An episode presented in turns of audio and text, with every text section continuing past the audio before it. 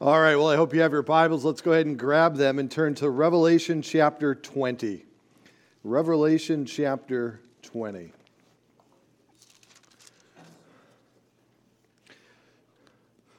Now let's begin by reading the first 10 verses. Revelation chapter 20, verse 1. And then I saw an angel coming down from heaven, having the keys to the bottomless pit, and a great chain in his hand. And he laid hold of the dragon, that serpent of old, who is the devil uh, and Satan, and bound him for a thousand years. And he cast him into the bottomless pit and shut him up I like that. And shut him up and set a seal on him, so that he should deceive the nations no more till the thousand years were finished. But after these things, he must be released for a little while. And I saw thrones, and they that sat on them, and judgment was committed to them. And then I saw the souls of those who had been beheaded for their witness to Jesus and for the word of God who had not worshiped the beast or his image, and had not received his mark on their foreheads or on their hands, and lived and reigned with Christ for a thousand years. But the rest of the dead did not live again until the thousand years were finished. This is the first resurrection. Blessed and holy is he who has part of the first resurrection. Over such the second death has no power but they shall be priests of God and of Christ, and shall reign with him a thousand years. Now, when the thousand years have expired, Satan will be released from his prison and will go out to deceive the nations that are in the four corners of the earth, Gog and Magog, to gather them together to battle those, I'm sorry, battle whose number is the sand of the sea. They went up on the breadth of the earth, and they surrounded the camp of the saints and the beloved city, and fire came down from God out of heaven and devoured them. The devil who deceived them was cast into the lake of fire and brimstone, where he, uh, the beast, and the false prophet are. And they will be tormented day and night forever and ever, and ever and ever, and ever and ever. Well, election season is upon us once again, isn't it? You know why I know? Because I'm getting calls on my landline at home. It's the only time that anybody ever calls me on my landline at home is usually a pollster or some campaign or political advertisement, etc. And I don't know about you, but now that I'm 55 years old, looking back over the course of my life, I always seem to get my hopes up. Oh, maybe this election will be different. Maybe they'll bring in real change. Maybe we'll see America go in a better direction. And then I end up disappointed, and I say to myself, well, wait to the next election. But being a Bears and Cubs fan, I'm already conditioned for this, okay? I don't know how many times I have ever said, just wait until next year. Every year I watch the Bears in their preseason. I get my hopes up. I see the talent that they don't have. and I hope and pray. You know, when the Cubs won the World Series, I thought, well, this has to be it. This has to be it. Now, I don't know if you knew this, but I got saved the year the Bears won the Super Bowl in 1986. And from that moment on, I said to myself, if the Cubs ever win the World Series, then the return of the Lord is imminent. Well, in 2016, it was so interesting because, as you know, in, in the last game of the series, it came down to the wire between the Cubs and the Indians. And as they were battling it out, I couldn't, I couldn't watch. I said, they're going to blow it. I can't watch this. I, I don't have the hair to spare. And I actually turned the game off. I did. I turned it off. And I said, That's it. I'm going to bed. I'm going to watch something important like the Antique Roadshow. And I'm just moving forward because I cannot watch them blow it. Well, all of a sudden, Dean and Autumn went to bed. And then we heard it sounded like the shout of an angel. The fireworks started exploding all over Arlington Park. And we, we heard people clapping and cheering because we knew the Cubs won. Autumn comes out and she goes, How could you be so wrong? We missed it, Dad. We missed watching the Cubs win the World Series. Well, I'll tell you, reading this passage today, I can say for certain that when Jesus comes again and establishes his kingdom, we will not have to wait for the next election cycle. Everything will be put in order the way God designed it to be. For 1,000 years after Jesus Christ physically returns to this earth, he will reign from Jerusalem for a literal thousand year period of time. It's called the Millennial Kingdom, the title of my message this morning. It is something that has been waited for and anticipated since the time of his first coming. We read in Acts chapter 3, verses 19 through 21. Notice what Peter says Repent, therefore, and be converted, that your sins may be blotted out, so the times of refreshing may come from the presence of the Lord and that he may send Jesus, who was preached to you before, whom, who heaven, whom heaven must receive until the times of the restoration of all things, which God has spoken by the mouth of all his holy prophets since the world began. Peter was like, Get saved. So Jesus will return, and that we can enjoy his presence in his kingdom. Paul the Apostle also had this hope of the redemption of all things and the return of Christ in Ephesians chapter 1, verses 7 through 10.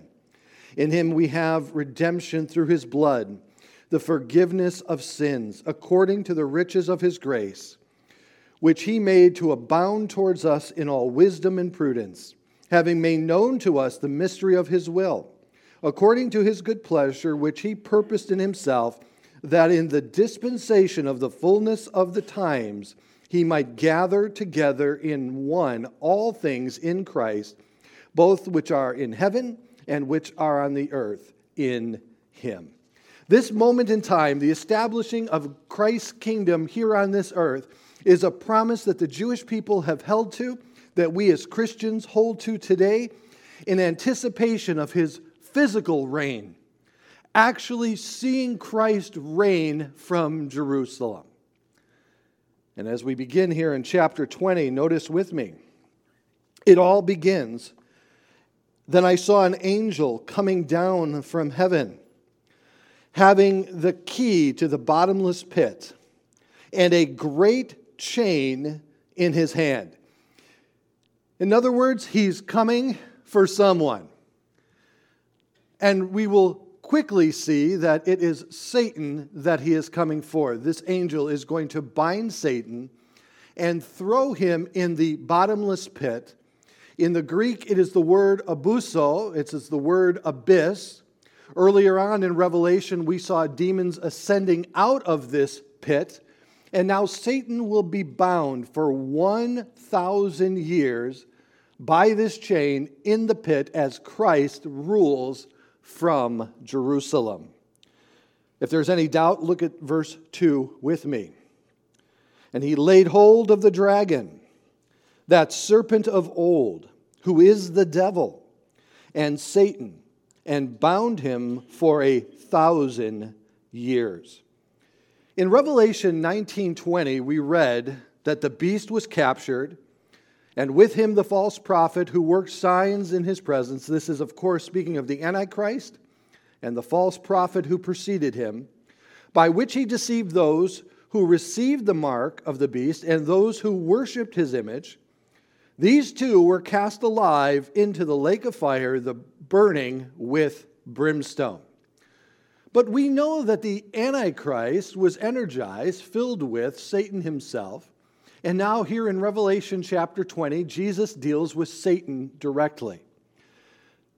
So that there is no confusion concerning the identity of the one imprisoned, John goes to great length to explain to us here in verse 2 who that is. He calls him the devil, he calls him Satan. He also says the serpent of old.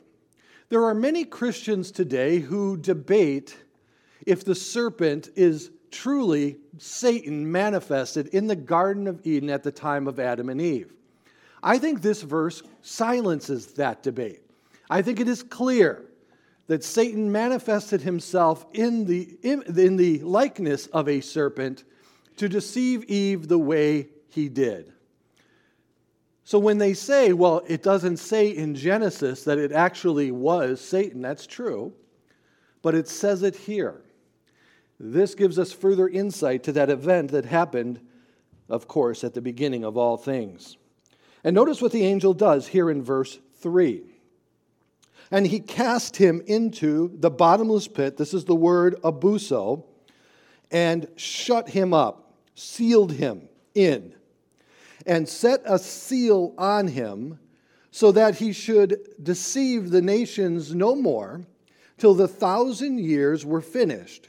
But after these things, he must be released for a little while. Boy, I don't understand why, but God does. God knows why. And we'll see in a moment why he releases Satan from the bottomless pit one last time. There is debate amongst many Christians concerning the actual existence of the millennial kingdom. And we'll talk about this in a moment.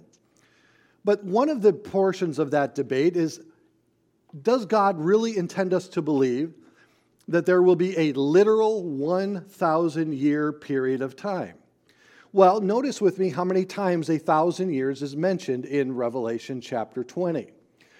Repetition is always a method that Hebrew and, of course, uh, Hebrew writers specifically used to denote that this is something that is meant to be taken literal. When you go back to the book of Genesis, the debate over the word yom, the, the word day, did Moses intend to communicate that six literal days were taken of 24 hour periods to create all things? Or does it allow for, the Hebrew allowed for the word yom to be representative of a long period of time? But in combination with day and night, the author is giving us all the evidence that we need. He also gives us numbering first, second, third, fourth day, etc. And all three of these literary tools indicate that Yom should be interpreted as a 24 hour period of time. The same is true here. Now, often they'll come back, well, doesn't Peter write that one day is as a thousand years? To who? The Lord. But here he's looking at it from our perspective, not the dimension that God dwells within but the time dimension that we dwell within. And so I believe that it is clear that he is literally referring to a thousand year period of time, a millennium. That's, of course, where we get the title, the millennial kingdom.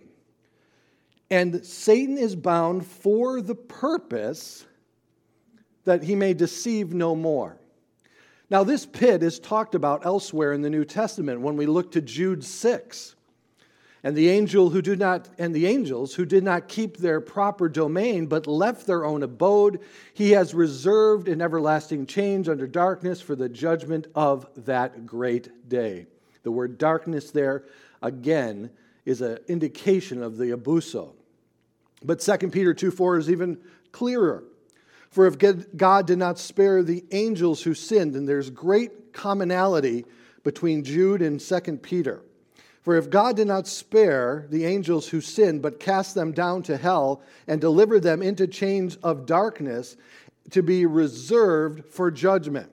Scholars are in agreement that we are looking at the same place, the abuso. And he is kept here for the purpose that he may no longer, and this is the word sealed, he's covered he's uh, then taken out of the equation, is another better way of looking at it. And when we talk about deceive, we're talking about one who causes one to wander off the path, to cause someone to hold a wrong view and thus be mistaken. The danger And the cruelty of deception is this that people who are deceived in their own mind believe that they are doing what is right. And yet, when they fall off the proverbial cliff, when they realize that their path ends in destruction, then they realize and are blindsided by the fact that they have been deceived. That's the danger of deception. That's the cruelty of deception. That people are walking this path thinking that they're doing everything right, but in the end, it is destruction. And yet, from this point, he is incapable of affecting the world in that way. One commentator wrote this. It's very interesting and intriguing. He writes, The truth is ever against him, that is Satan. Therefore, falsehood is, is his particular recourse and instrument. But naked falsehood is only repulsive in its own content. What we know to be a lie cannot command our respect. Untruth can only gain credence and acceptance by being so disguised as to appear to be the truth. Falsehood can have no power over us until we are led to believe and conclude that it is the truth. And this deluding of men, getting them to accept and follow lies and false hopes under the persuasion that they are accepting and following the truth, is the great work and business of Satan throughout every age. And that was from a commentator named Seiss. Now, this is why during the millennial kingdom, Satan is removed temporarily from the equation. As Robert Mounce in his famous commentary wrote, he said, The elaborate measure taken to, in, to ins- ensure his custody are most easily understood as implying the complete cessation of his influence on the earth. And that's what we see here. Satan is bound for 1,000 years to be released at the end for one single purpose, allowing him another opportunity to sweep the earth and to have those who choose not to follow Christ follow him. And of course, end. It all ends in destruction. There are three basic understandings of the millennial period. And I'll put these up on the slide for you. The f- first of the three is one that is commonly held amongst many believers since the period of the Reformation in the 1400s. It's called amillennialism. And amillennialism believes that the millennium is a present spiritual reality, meaning it's taking place right now, instituted by Christ at his first coming, at which time Satan was bound. Those thousand year reign is now occurring as souls of the deceased believers rule with Christ in heaven. So, an amillennialist believes that we are currently in the millennial kingdom. The thousand years is just simply representative of a long period of time. Our amillennialist brothers and sisters believe that Satan is currently bound and is incapable of deceiving the world. Well, my question to my amillennialist friends is this that is one very long chain because Satan is rampantly working today. Paul the apostle in Peter, I'm sorry, Peter stated that Satan goes about as a roaring lion seeking in whom he may destroy. Pretty difficult for one who is supposed to be bound and sealed, correct? The ruler of this world has blinded the eyes of those within it that they may not receive the gospel difficult for him to do if he is in utter darkness, sealed and bound by a chain. No, I do not believe that we are currently in the millennial kingdom. And I'm thankful because if this is the millennial kingdom, then wow, it's got to get better, right? Also, within the Reformed community, many believe in the postmillennial position.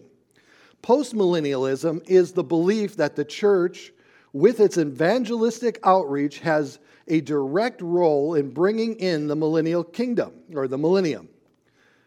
As the nations become more or progressively more Christian, and the kingdom of God is established more fully on the earth, the millennial period is ushered in. And after the thousand years of peace and prosperity on the earth, Jesus will return. Well, to my postmillennial friends, I ask this you must be greatly disappointed because things aren't getting better, they are getting worse. They are deteriorating quickly. And if their hope is to usher in the return of Jesus Christ and the millennial kingdom by saturating the world with Christianity, evangelizing and seeing people get saved, which I, of course, applaud and agree with, I don't believe that that is the catalyst in which will usher in the millennial kingdom and the return of Jesus Christ. The only position that makes sense to me is the third. It is the tradition that we hold to at Calvary here. It is called premillennialism. Premillennialism is the belief that Jesus will return before the millennium, and after Satan is bound, the saints will reign on earth with Christ for a thousand years. And I believe that's the one that fits the best.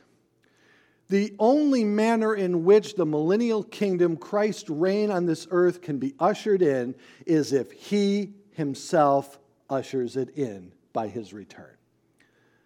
And that's why I believe John wrote it in the chronological order that he did that Jesus must return first, and then the millennial kingdom is established. Now, there are variations in these three vari- uh, positions, but in essence, premillennialism is the fact that we believe that Christ in his return is going to set up the millennial kingdom. But why? Why is the millennial kingdom necessary? It's necessary because it's been promised from the very beginning. This is what the Jewish people were waiting for. This is what Israel was waiting for. This is what Israel believed that Jesus Christ was going to usher in at his first coming. This is what they all anticipated that when Messiah came, he was going to lead them to throw off the bondage of oppression from the Roman Empire and lead them into a, again a zenith of existence under the reign of Jesus Christ. If you remember, the number of times the disciples, including the last question they asked him before his ascension, are you going to establish your kingdom now? This was forefront on their mind. They were looking for it every step of the way. In fact, when the people shouted uh, Barabbas over Christ, they believed that Barabbas was a quicker means to an end to establish the kingdom of God here on this earth than Jesus himself. Of course, they fully misunderstood all of the prophecies concerning his first coming. And of course, he came not to liberate them from Rome, but to liberate them from the bondage of sin. So, from the very beginning, God has promised his people, the Jewish people, that we have been grafted into the vine of Judaism through Christianity. Psalmist wrote, he says this in Psalm 2 1 through 12 Why do the nations rage and the people plot vain things?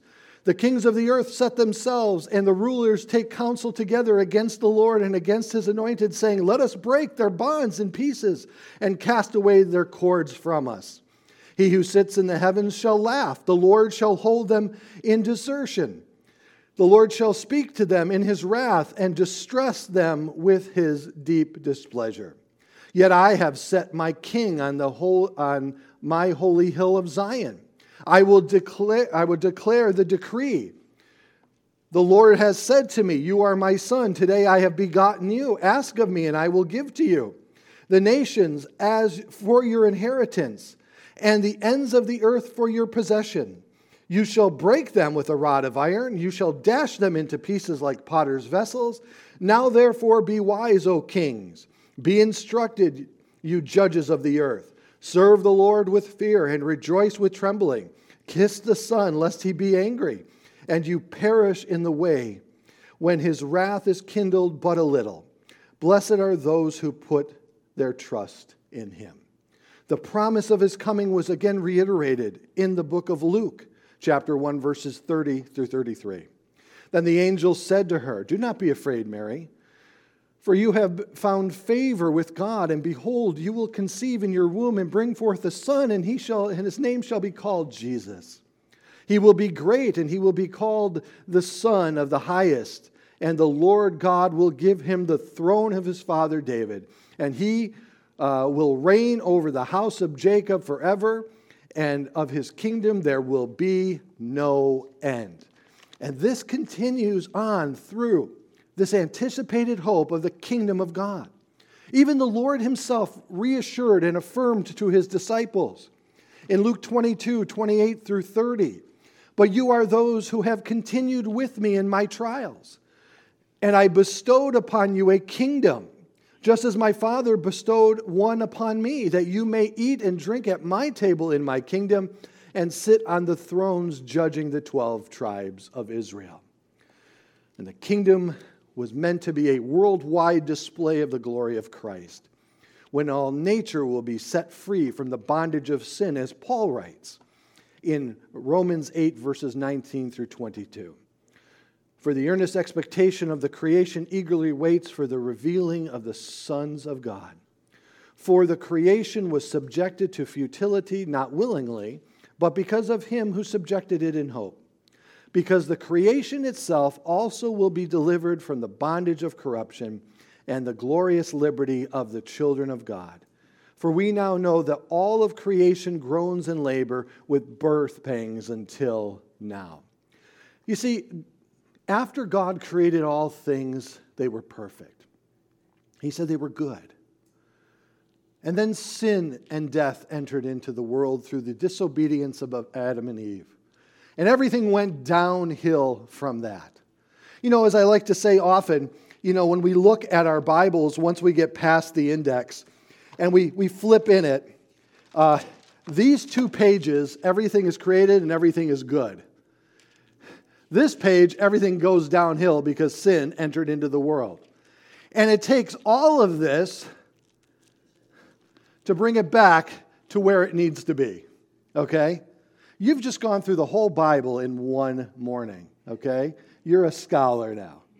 This is what God had to do, not only redeeming you and I back from our fallen state, but one day will redeem all of creation back to the state in which God said it is good, where no longer the stench of sin and death has affected it or uh, touched it and infected it in any way, shape, or form. Funny story. Growing up, my mom, uh, we had big Labrador retrievers, okay? And I don't know if you know anything about big labs.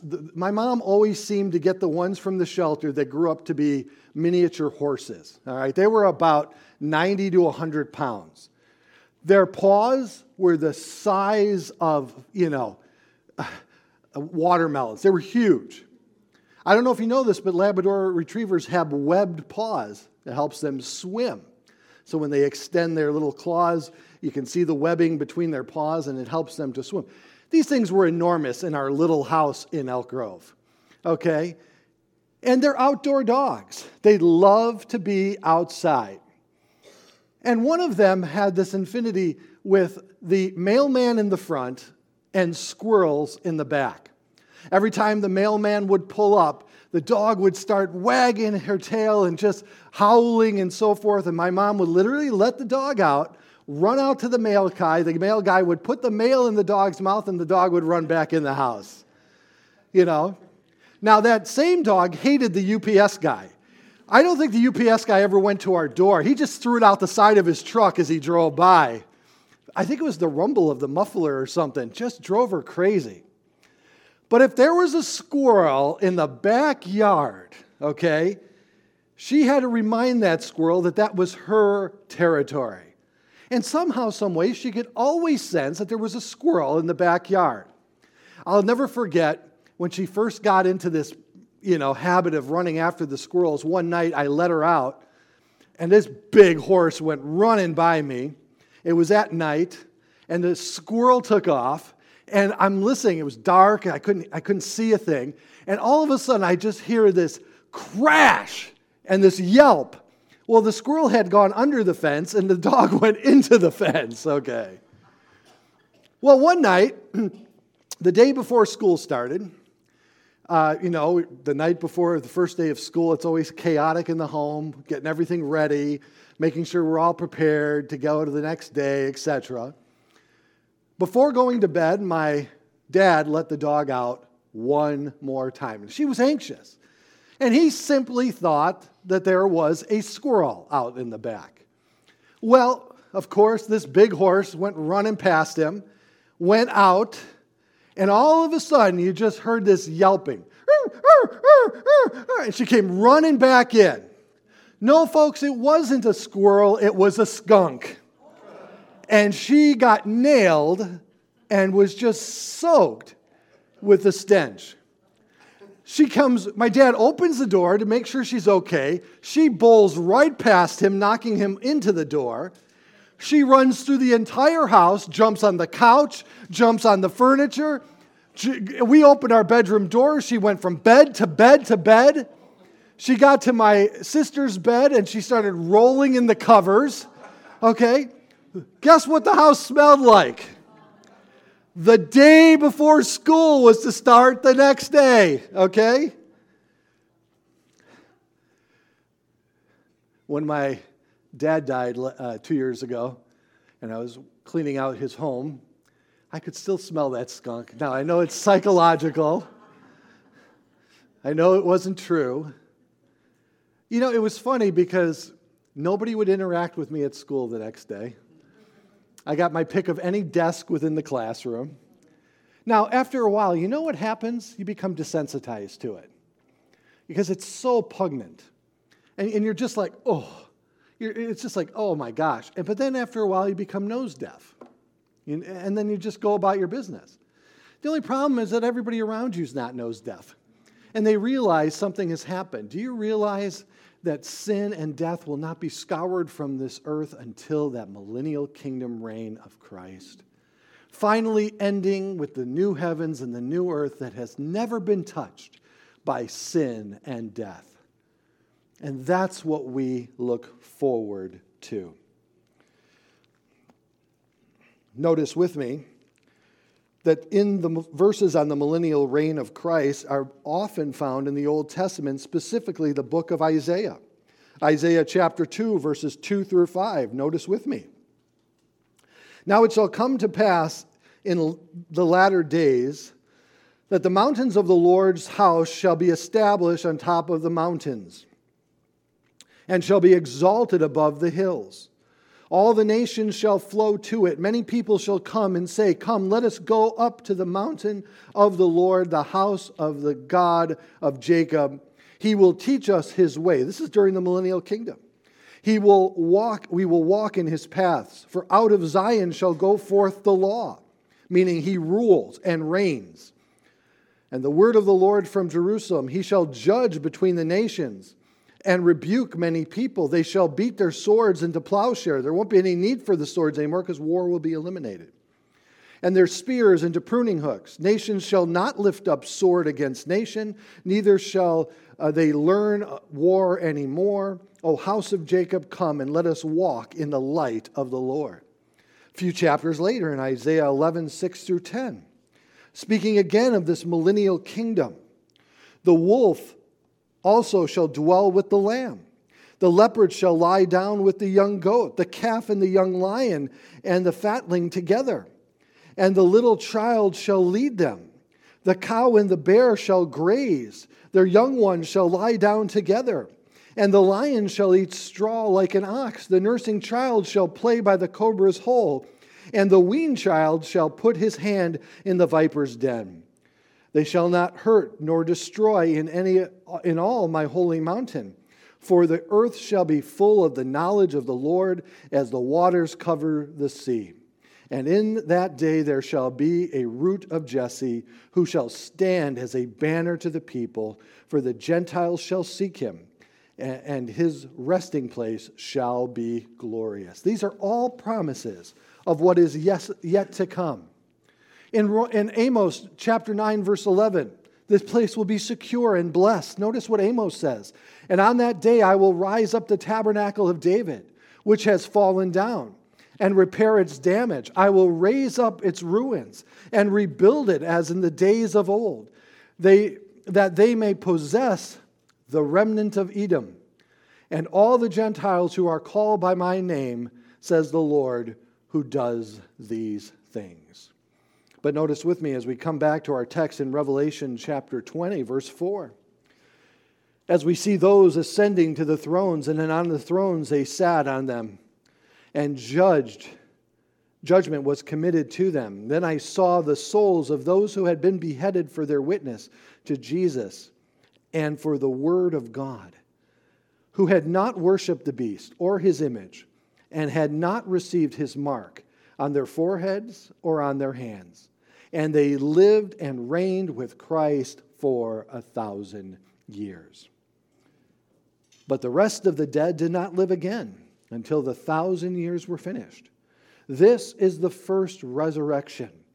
Blessed and holy is he who has part in the first resurrection. Over such, the second death has no power but they shall be priests of God and of Christ, and shall reign with him a thousand years. There are two resurrections, the first and the second. The first resurrection is a resurrection unto life. The second resurrection is the uh, resurrection unto death.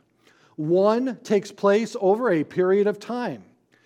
The, res- the first resurrection began with Jesus himself, who is the first fruit of the resurrection. Why is he the first fruit? Because he is one that was dead, then he was alive again, never to die again. Okay? When individuals were raised from the dead in the Gospels by Jesus, it's technically, technically called a resuscitation because they physically died once again. But the resurrection is a eternal life state. So they are not to die again. So after Jesus' resurrection, he didn't die, but ascended into heaven. That's how the first resurrection began. Then the first resurrection continues through and up to the, the rapture of the church, which we'll talk about in a moment. And then at the end of the tribulation period, the first resurrection also includes those who are martyred because they refuse to receive on their forehead or on their hand the mark of the beast, and therefore they were martyred for, refu- for refusing it. And as a result, then God raises them up. Now, when we talk about resurrection, what we are talking about is the rejoining of the soul to the physical body. Okay? When we die as Christians, the Bible is clear. Absent from the body is to be present with the Lord. When you die, if you were to die before the rapture of the church, then your soul would immediately go to heaven. And you would be in that state before God until the rapture of the church when you are given your glorified body, and that is promised in 2 Corinthians chapter 5. This is the house not built with hands that Jesus promised in John 14. Now, if you look at those who die, who aren't in Christ, their body again is buried and their soul goes to hell. Okay, let me just be honest with you. We go to heaven, they do not.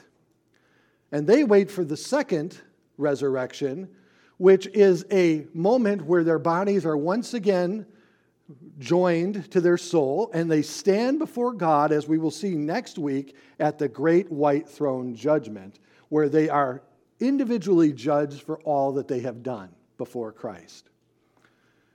So John says, Blessed is he who is part of the first resurrection. Let me say it this way today is the day of salvation starting with Jesus. Remember, there's that interesting verse that we find at the end of Matthew, verse, uh, Matthew 27, verses 52 to 53. And the graves were opened, and many bodies of the saints who had fallen asleep were raised. And coming out of the graves after his resurrection, they went into the holy city and appeared to many. That would have been a spectacle, wouldn't it? Who are these people? Well, Luke gives us an understanding of who they are. These are the Old Testament saints that died awaiting Christ's first coming. And then, when Christ came, remember, he descended into the earth to free those individuals who Luke states in Luke 16 are kept in a place called Abraham's bosom, waiting for their redemption. They then are released by Christ as he descends into the earth. Let me just sidestep for a moment and say, no, Jesus Christ, according to some charismatic uh, Pentecostal circles, some believe that Jesus Christ, when he descended into, uh, into the earth, that he went to hell, was punished, born again, and then rose on the third day. That's complete nonsense. There's nothing to substantiate that. No, he went to free these individuals who were kept in Abraham's bosom. These individuals are who we see walking through the streets of Jerusalem after his resurrection. And from that point forward, until the rapture of the church, individuals whose soul goes to heaven, waiting for the moment that they will be rejoined with their physical body. Notice with me in 1 Thessalonians chapter 4 verses 14 through 18. For if we believe that Jesus died and rose again, even so God will bring with him those who have fallen asleep in Jesus. For that is those who die before the rapture. Those who were in Abraham's bosom have been re- resurrected and they have been uh, given their uh, bodies again, their glorified bodies. But for us, between now and the rapture, that'll happen at the rapture. For this we say to you by the word of the Lord that we who are alive and remain until the coming of our Lord will by no means precede those who have fallen asleep. For the Lord himself will descend from heaven with a shout, with the voice of an archangel, and with the trump of God, and the dead in Christ will rise first. Then we who are alive and remain shall be caught up. There's this rapturus, the Latin word where we get the word rapture from, harpazo in the Greek to be with them in the clouds to meet the Lord in the air, and thus we shall always be with the Lord. Therefore, comfort one another with those, with these words. Okay, I know this is a little confusing, and some of you switched to decaf this morning, which was probably a bad idea. But then we have one more in Revelation 20, verse 4. And I saw the thrones, and they that sat on them was committed judgment uh, to them uh, these individuals are the disciples, the apostles themselves, who Jesus promised, and we'll see in a moment, that they would reign with him.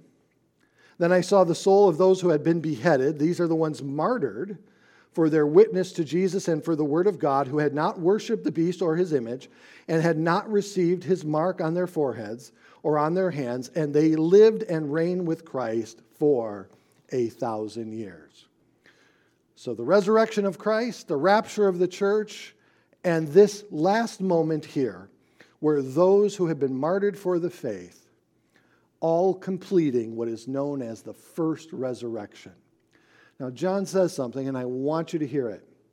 He says, Blessed are those who are part of the first resurrection, for the second death has no effect. To say it another way, today is the day of salvation. Today is the moment that you decide if you will follow Christ, to be part of this first resurrection, and to be with him for all eternity. As one wrote, he says, Since Christ is the first fruits of the resurrection, and then those are his at his coming, and these are now joined by the resurrected righteous dead from the tribulation period. The first resurrection is not emphasizing order, but life. In other words, the first resurrection is a resurrection unto eternal life, while the second resurrection will be a resurrection to damnation. This is exactly what is found in the fifth beatitude in verse 6 Blessed and holy are those who have part in the first resurrection the first resurrection. And notice with me in verse 7 And now, when the thousand years have expired, Satan will be released from his prison and will go out to deceive the nations which are in the four corners of the earth, Gog and Magog. We believe this is a representation of the current country of Russia. To gather them together to, uh, to battle, whose number is as the sand of the sea. In Ezekiel chapter 38, there's a prophecy of Russia with a coalition of nations coming against the nation of Israel. It is called the, the uh, Magog invasion. That is one event. And we believe here that that is not part of Armageddon. It is an event that happens before Armageddon, sometime most likely at the beginning of the tribulation period. But here at the end of the thousand year reign of Christ, Magog is once again brought as an antagonist against Jerusalem and God's people. But instead of being defeated by Israel as they are in Ezekiel 38, at that battle, the Magog invasion, here the Bible says that they are defeated uniquely once and for all. Notice with me. In verse 9, these individuals went up on the breadth of the earth and surrounded the camp of the saints and the beloved city, which is, of course, is Jerusalem. And fire came down from God out of heaven and devoured them. This isn't a battle. Israel doesn't retaliate. Jerusalem doesn't retaliate. God ends this once and for all at this time. And then the devil, who deceived them, was cast into the lake of fire and brimstone, where the beast and the false prophet are. And they will be tormented day and night forever and ever. Amen.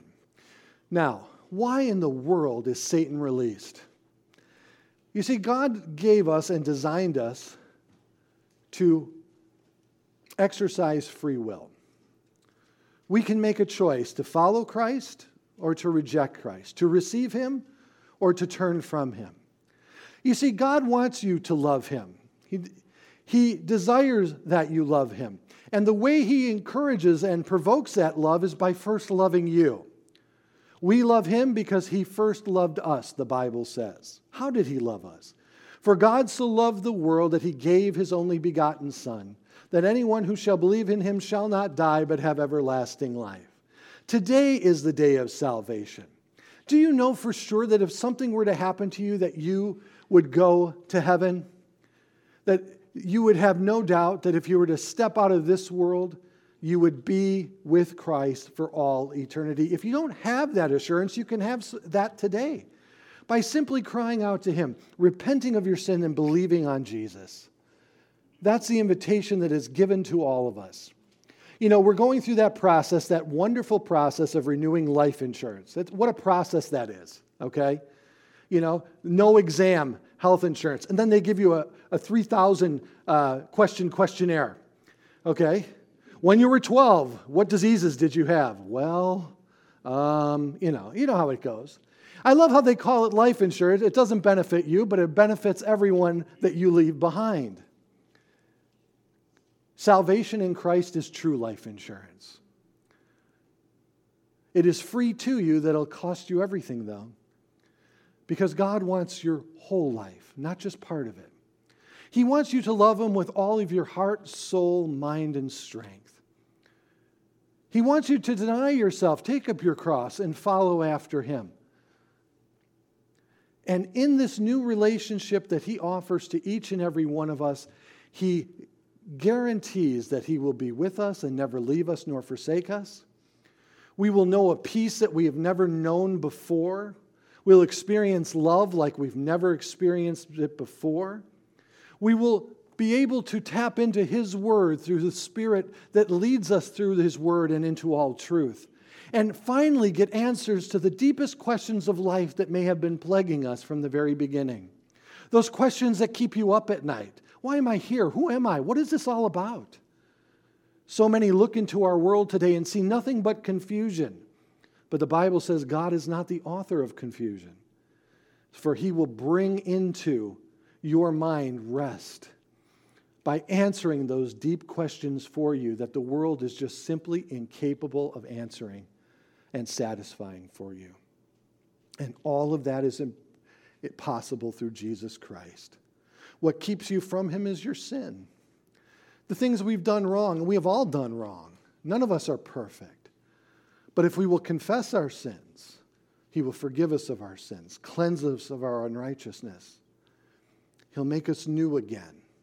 The Bible says that we can be a new creation in Christ. For all things old have passed away, all things now have become brand new. That is all for us today. But you and I, as Christians, we can prepare today for the millennial kingdom. Did you know that? Well, how can we prepare?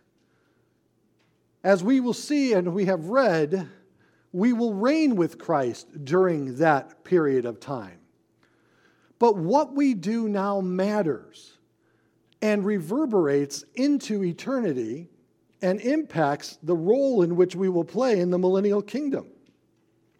Drawing from a parable in Luke 19, I want you to turn there in closing in your Bibles. In Luke 19, verses 11 through 27, in Luke 19, verses 11 through 27, I want to show you how you personally, as a Christian, can prepare for the millennial kingdom. In Luke 19, notice with me. The question of the kingdom was in the hearts and minds of each and every person that saw Christ at his first coming. The religious leaders specifically wanted to know if his kingdom was near and ready to appear. But he gave them a parable and in that parable, he answers a lot of their questions, including instructing us how we may prepare ourselves for the millennial kingdom. And I'd like to read this with you quickly, if I may. Now, as they heard these things, Jesus teaching, he spoke another parable because he was near Jerusalem and because they thought the kingdom of God would appear immediately. Therefore, he said, A certain nobleman went into a far country to receive for himself a kingdom and to return. So he called 10 of his servants, delivered to them 10 uh, and said to them, Do business until I come. So in this parable, Jesus is undoubtedly represented by the nobleman. And he goes into a kingdom to come the first time, to leave, and then to return again.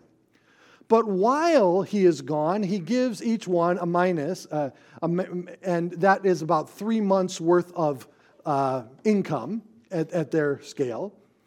And he says, Now do business until I come. Take what I have given you and do business until I come. But his citizens hated him and went and sent a delegation after him, saying, We will not have this man reign over us. Sound familiar? The religious leaders rejecting him from the very beginning.